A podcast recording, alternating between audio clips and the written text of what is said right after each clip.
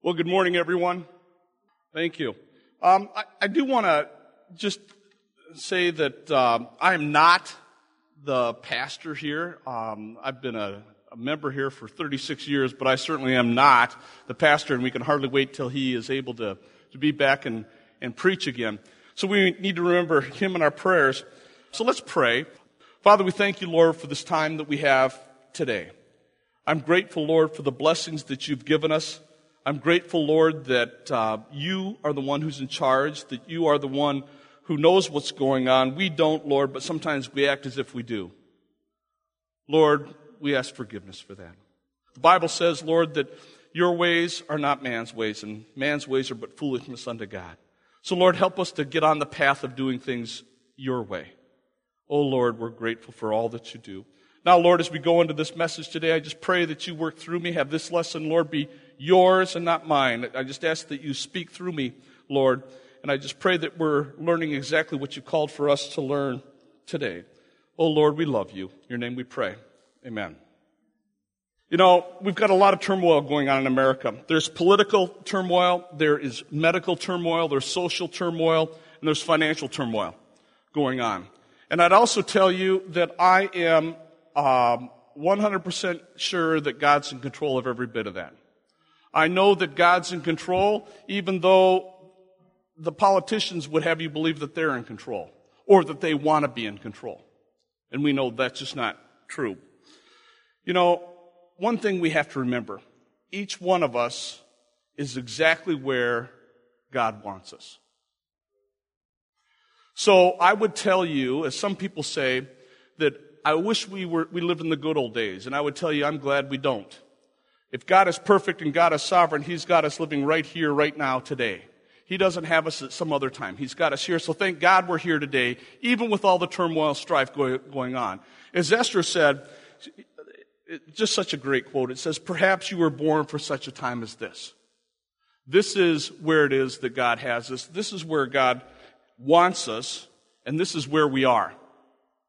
So we need to either embrace that or resent that. And I would tell you, we better embrace it because we know God's holy, God's in charge, and I am not. Now, today I want to talk about two ordinary men that through, by God, they did extraordinary things. But they were ordinary, right?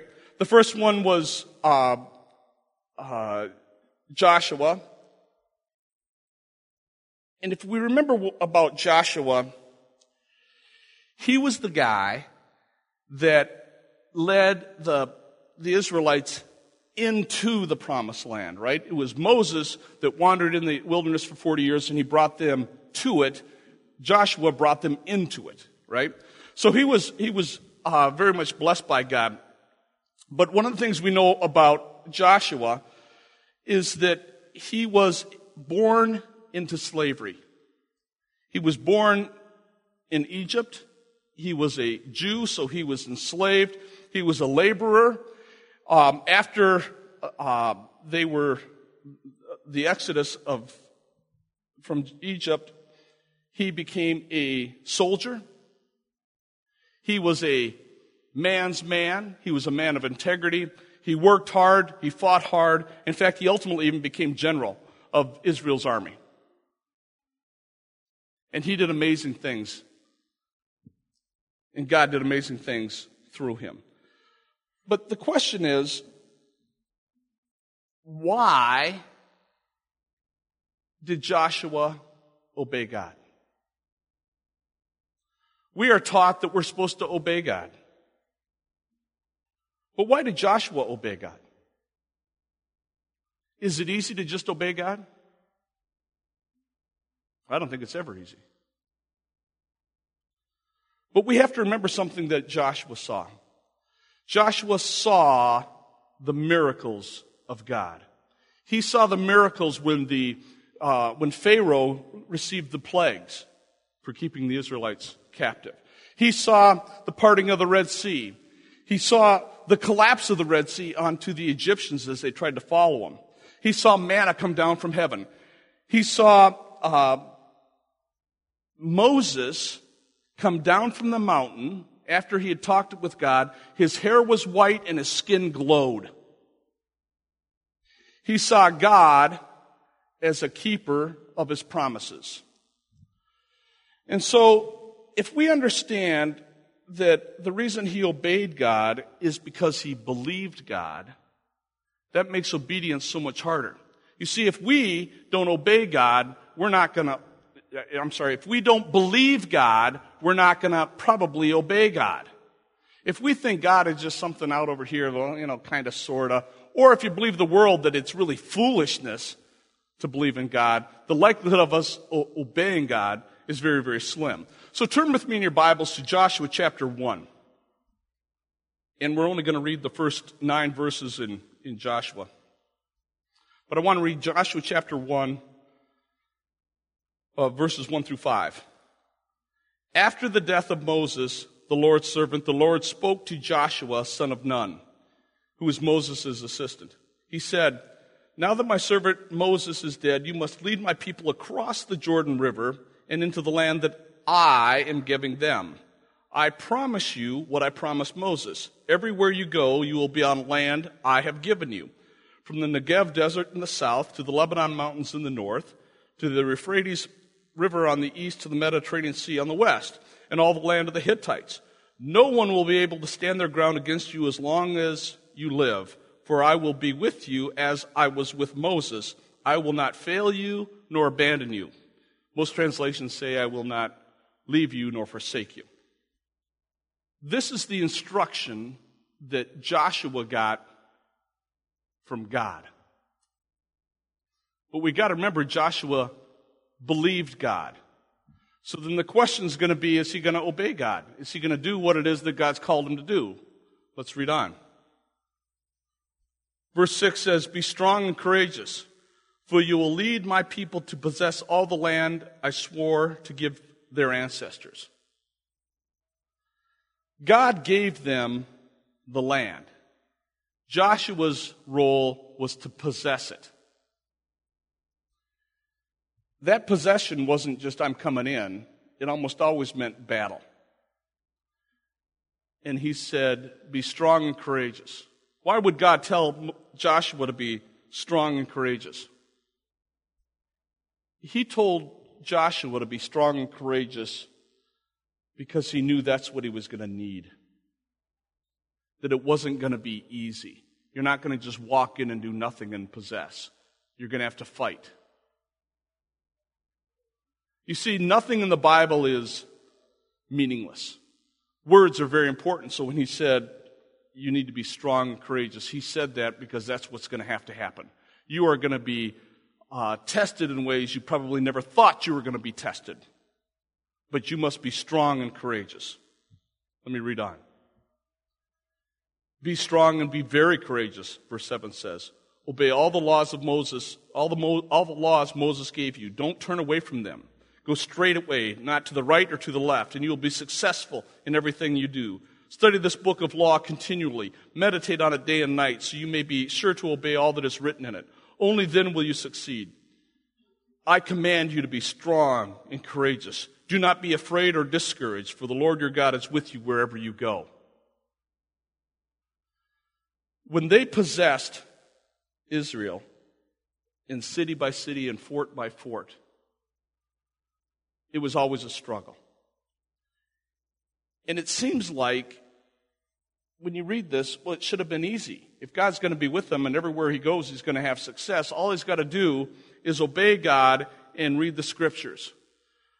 But we have to remember that their taking over Israel was predicated on the people's obedience. And Joshua was their leader. God gave, Israel, God gave the Israelites over 300 square miles of land. They only possessed 30 square miles. Now, the 30 square miles they possessed was pretty awesome. And if you remember from the earlier days, 40 years prior, when the Israelites sent the spies in to the promised land, they sent 12 spies in, if you remember. Two of them were Joshua and Caleb they all reported back that the land was very, very wealthy, rich, super growing land. In fact, they, the words that they used were it is land flowing with milk and honey. All the Israelites saw that. All the Israelites saw the miracles that God performed to get them there. Yet all the Israelites, except Joshua and Caleb, said, We can't go in, they're too big. God's not big enough for us because they got giants in there. You would think if you saw those miracles, you would believe. But we're a fickle bunch, right? And so Joshua had the task of leading these fickle people. And they only possessed 10 of, 10% of the land that God gave them over this time. Now, I would also tell you, Joshua was unbelievably blessed and light because he obeyed God. This book, this chapter, is something that's very important to me personally.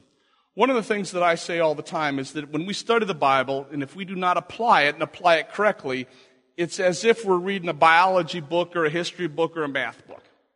It's just academia. In fact, the, um, we're even instructed not to get puffed up in our knowledge, right? That knowledge has to be applicable. So, 35 years ago, uh, Sally and I had just bought a house, and I was contemplating a job change. I was a manager at Shopko, which Shopko is no more. And I didn't like retail. It's a hard business to be in if you don't like retail. And anyway, um, I had been praying about what it is that God wanted me to do. And in February, prior to this, it was Sally's birthday. I took Sally out to dinner. We had a reservation downtown. And when we opened the door to go into the restaurant, there was a couple that we knew from college. Now, this was some of Sally's friends, or Sally's roommates, housemates, parents. Wow. How about that? And they lived in the UP someplace. And so it was very nice to see them. And I'll never forget what she said. There was a line to get in, and she said, and by the way, I'm looking forward to a very nice romantic dinner with my wife. And she said, I hope we can get in. I don't have a reservation. And I said, Well, I've got a reservation. And she said, Oh, good, I'll join you. No offense, I didn't want them to join us, right? But anyway, the way that God works is I always say God's got a really good sense of humor, and He works in ways that I would never dream of. So after we sat down and started to eat, I'll never forget the question he asked me. He asked me, the husband asked me, Al, how's Shopko going? And I said, the Shopko's okay, but I'm looking for a change. I, I, I just don't care for retail. And he said, Have you ever considered what I do? I said, I have no idea what you do. He said, I'm a life insurance agent. And I went, No way. I mean, that was my, that was exactly what I did. No way. And then uh, he laughed and he said, Well, can you tell me why it is that you would say that? And I said, Well, most life insurance agents to me are people with greased back hair, plaid jackets, and baby, if I got a policy for you. And he said something great. He said, Do I remind you of that? No. Well, as we talked throughout the night, everything that I was looking for in a career started pointing right towards this. I was getting really excited. Now, I worked at Shopko as a manager. I was working about 80 hours a week. I did not know anybody socially here. Uh, I was, I, I, just didn't know anybody. And I'd only been here for a couple of years. And um, this would be a straight commission job. So Sal and I, before I took this job, Sal and I went and bought a house, by the way, the same month. And then I started off in this career straight commission. Sally wasn't real happy with me, by the way. But I knew what God was doing. God was working on me. And I was asking for a sign. I said, God, somehow you got to let me know that I'm making the right decision, not just a, an ego decision, but the right decision. And so I opened up the Bible and I opened up to Joshua chapter 1. And he said, I will never leave you nor forsake you. And I knew at that moment, right then, that this is what it is that God had for me to do. So I've been in the financial services business now for 34, 34 years, and I've been unbelievably blessed because I obeyed God. When we obey God, there's blessing. We have to choose if we're going to obey God or we're going to willfully disobey God. The choice is ours. But how is it that we're going to obey God if we don't see God as great? Joshua saw all the miracles that God performed. And he said, this God is great. And he obeyed God. You see, we talk about obedience, but uh, does obedience mean anything if you don't think the one you're obeying is great, is worthy of your obedience? Let's turn to Isaiah. Isaiah chapter 6.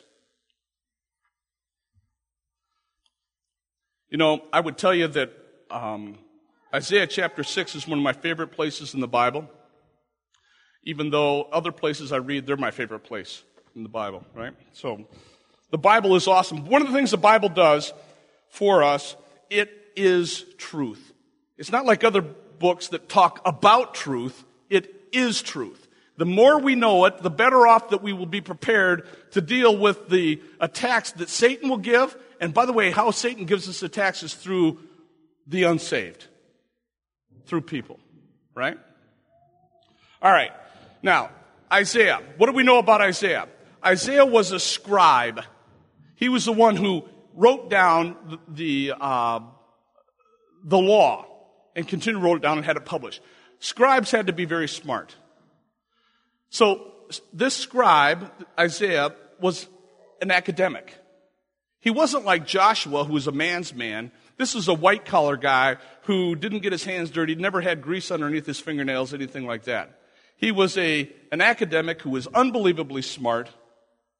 He had brains and not brawn, and he was kind of the opposite of Joshua. He was a scribe during the time that King Uzziah reigned. So Isaiah is the scribe, and the king at that time was Uzziah. Now, King Uzziah was a king that was very successful king. He was a good king, right? The Bible says that he did right in the sight of God. Now, he still sinned, and he wasn't a perfect king, but he was a good king. God said that because of you, you are this kind of king, you will have a long reign. He reigned for 55 years and then peace will be in the land of Israel. And if you do go to battle, you will win. That's who the king was. Isaiah loved King Uzziah. But King Uzziah sinned against God, and then he ended up, his punishment was he got leprosy, and then pretty soon he died. Isaiah was very concerned about his country. King Uzziah was the king of the southern kingdom of Judah and Benjamin normally called Judah.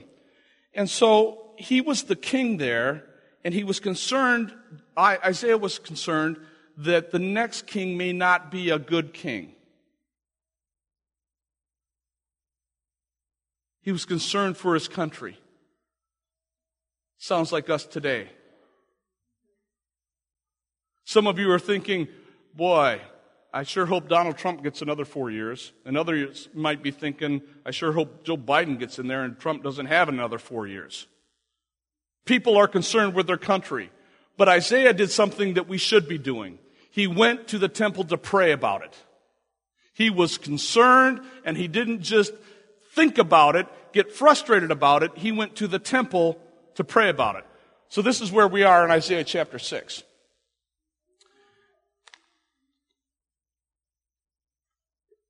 It says, In the year King Uzziah died, I saw the Lord. Now remember, he was at the temple praying, and he says, I saw the Lord. He was sitting on a lofty throne, and the train of his robe filled the temple. Other translations say he was high and lifted up. So what does high and lifted up or sitting on a lofty throne, what does that mean? That means that's the one who is reigning. The Lord is reigning over all. And he recognized that he was high and lifted up. He was sitting on this, uh, this, this unbelievable lofty throne because he was the one who was in charge. We get screwed up thinking we're in charge. We may even tell God, God, you gotta elect Donald Trump. God's in charge. We are not. Thank you, Lord, that I'm not in charge. You need to thank, Lord, that I'm not in charge.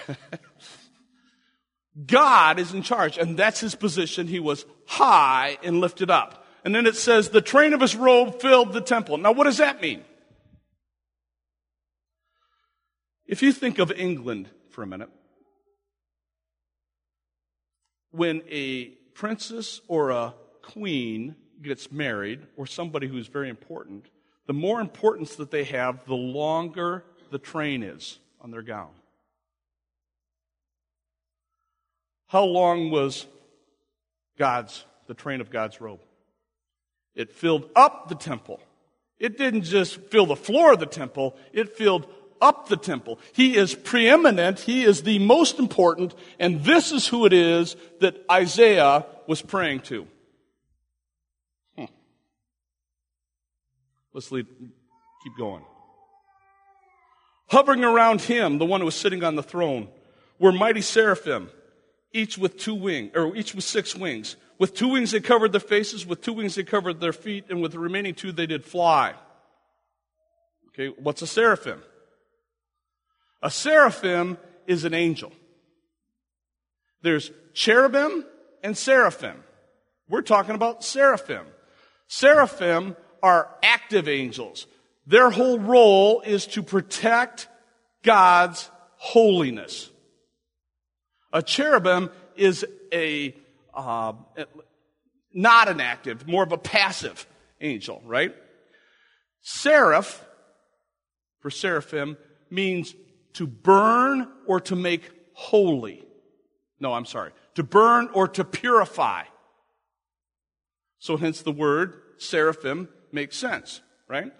But we need to see, by the way, in the Old Testament, all this imagery was very important to the Jews. They knew what it was. You and I have to read about it. We're, we're not Jews. We have to try to understand it better as we go along. But think of the seraphim, how they're described. They have six wings. Now, no, just think of this. Two of them, they did cover their feet. With two wings, they covered their face. And with two wings, they did fly. That was magical. And that was God's creation right there. And he saw those seraphim fly. And it says in a great chorus, they sang, Holy, holy, holy is the Lord Almighty. The whole earth is filled with his glory.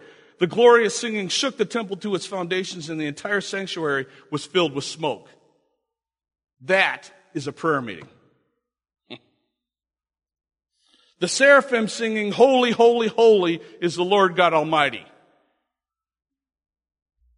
God does not have to be purified. He is holy. We have to be purified because we are not holy, right? And then it says, the glorious singing shook the temple to its foundation. Now, not only God is high and lifted up and the train of, uh, of his robe filled the temple, now the singing shook the temple. And then it says, and the entire sanctuary was filled with smoke. If this didn't get your attention, there is nothing that's going to get your attention. Isaiah already revered God. He already revered him. Remember, he was in the temple praying, What's going to happen, Lord? He was in the right place doing the right time. Let's move on. But before we move on, every time in the Bible that someone had met the Lord or an angel of the Lord, they always did something. They fell prostrate. They fell on the ground face first. Why? Because they were unworthy. So let's look at Isaiah's reaction. In chapter 5, or in verse 5, it says, Then I said, My destruction is sealed. In the King James, it says, I am an undone man.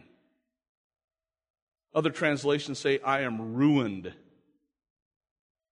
For I am a sinful man and a member of a sinful race, yet I have seen the King, the Lord Almighty.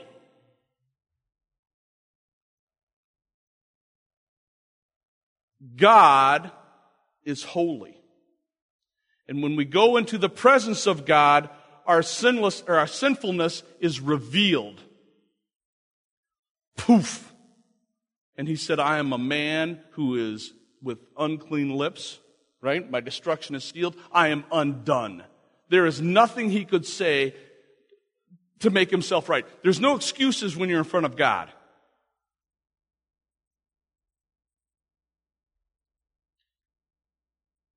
By the way, if it were me here, I'd be weeping.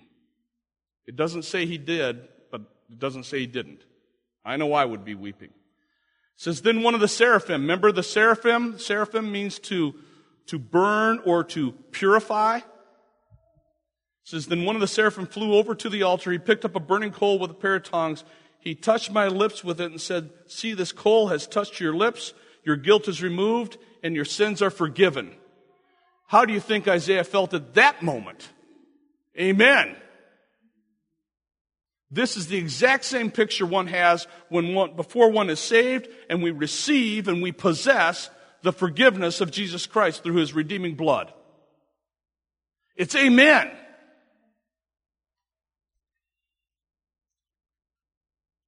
Now the Lord asks Isaiah a question.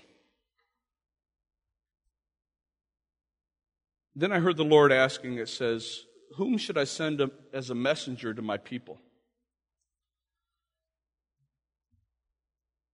God asked a very broad question. If you're like me, we want specifics. God asks us to act in faith, and I want to act in knowledge. Isaiah just saw the king high and lifted up, and his sin has just been forgiven. And he is on a mountaintop experience. He was elated, and he said, Here I am, send me. And he doesn't even know what he signed up for, for how long he signed up for, or even what he's going to say. He knows nothing. That is a pure testament of obedience by faith. And God always asked us to act in obedience. Remember what I said about the promised land in Joshua? The contingency was to them for to possess the land is they had to obey. They didn't obey. Joshua obeyed, but most of the people didn't obey.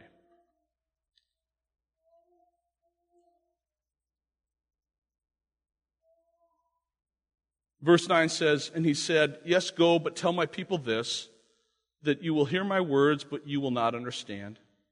You will see what I do, but you will not perceive its meaning. Harden the hearts of these people, close their ears and shut their eyes. That way they will not see with their eyes, hear with their ears, or understand with their hearts, and turn to me for healing. That's the knowledge that I would have wanted. And if I got that knowledge, I very well may have said, Yeah, no, thank you. I don't want to go there. Any one of us will say no to God unless we understand that God is worthy to ask. He alone is worthy to ask. And I want to talk about one part. And it says, harden the hearts of these people, close their ears and shut their eyes. God did not harden their hearts. God didn't shut their eyes. God didn't close their lips. He didn't do any of that. All he did when Isaiah went out to talk to him, it was God's holiness that revealed their hardened hearts. Your heart and my heart, prior to being saved, was hard. We didn't even understand it. Once we got saved, it's amazing how soft our hearts got. But we can go right back and forth of having a hardened heart and then a softer heart, a hardened heart, softer heart. The whole point for Christianity to have success, as it says in Joshua, is to obey. But are we gonna obey a worthy God? Or do you view God as the song in the 70s said, well, he's a God who lives a ways up there and really doesn't care, right? Is that your God? Or is it the God who's sitting high and lifted up? If you see God as high and lifted up, you are seeing God in the right way, the way the Bible declares him to be throughout from Genesis to Revelation. If you see him some other way, it's been because we've been infiltrated. We've not read our Bibles and we're listening to what the world on the outside says. The world on the outside today in America says, don't even listen to God because that's the stupidest thing you could do. Thank God we are here today because God has us here today. He's asked us to be a light into the world. You can't be a light into the world unless you see God as the everlasting light. And you try to do it on your own, you will fail. I will fail. Obedience only lasts as long as I see God as great. The minute I try to take it on myself, I'm in trouble. You know, I, when my oldest son was born, I prayed that God would do amazing things that, he, that my son Gideon would do amazing things for God. Not, that wasn't a prideful or a boastful way.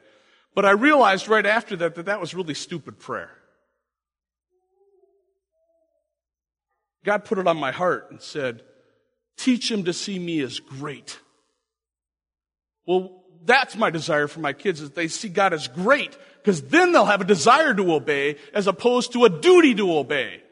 God wants our obedience because he is worthy of obedience. God is most awesome. So how do we see God? Do we see him as high and lifted up like Isaiah did? Do we see him as a miracle worker like Joshua did? As King of Kings, as Lord, as Lord, as holy, as worthy of worship? Or do we just see him as something else? Let me read this. I love this piece. These are names and attributes of God. And after each name is a Bible verse. So I'll give you the Bible verses for the first couple, and then I'll just give you the description afterwards, or later on. He is good, 1 Chronicles 16, 34. He is powerful, 1 Corinthians 1, 24. He is great, Psalms 126. He is excellent, Psalm 8 1. He is love, 1 John 4 16. He is wisdom. He is holy. He is patient. He is changeless. He is merciful. He is almighty. He is glorious. He is righteous. He is just.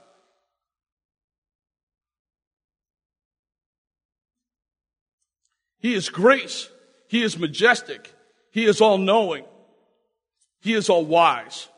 He is true. He is pure. He is sinless. He is radiant. He is faithful. He is magnificent. He is worthy. He is my creator. He is my redeemer. He is my strength. He is my truth. He is the lifter of my head. He is the all sufficient one. He is my savior. He is my hope. He is the Son of God. He is my resurrection. He is the Holy Spirit. He is the light of the world. He is the Lord of lords and He's the King of kings. He is my authority. He is my consuming fire. He is my restorer. He is my comforter. He is my stronghold in the day of trouble. He is my resting place. He is my refiner. He is my deliverer. He is my refuge from the storm. He is my overcomer. He is my peace. He is the bread of life. He is my fortress. He is my everlasting Father.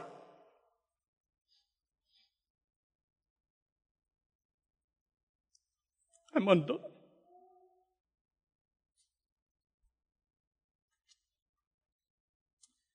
He's my shade from the heat.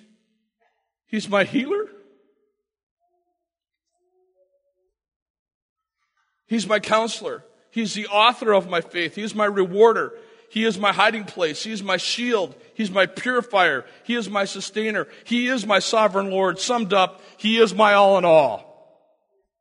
Amen. Vaughn, if you'd come. I want to take a minute and pray. And when we start singing this next song, if you want to pray, I would suggest that you pray and you ask to see God how He really is. Not how you've connived it in your mind that he is, but how he really is. And if you need to come to this altar, I would ask you to come to the altar. We're going to sing and we're going to pray. Oh Lord, I love you. I'm grateful for who it is that you are. Oh Lord, you are sovereign. You are perfect. You are the,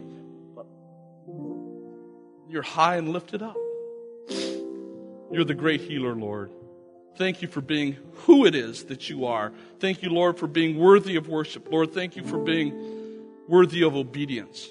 Oh, Lord, help us to be obedient as we go forward here. Lord, we love you. In your name we pray. Amen.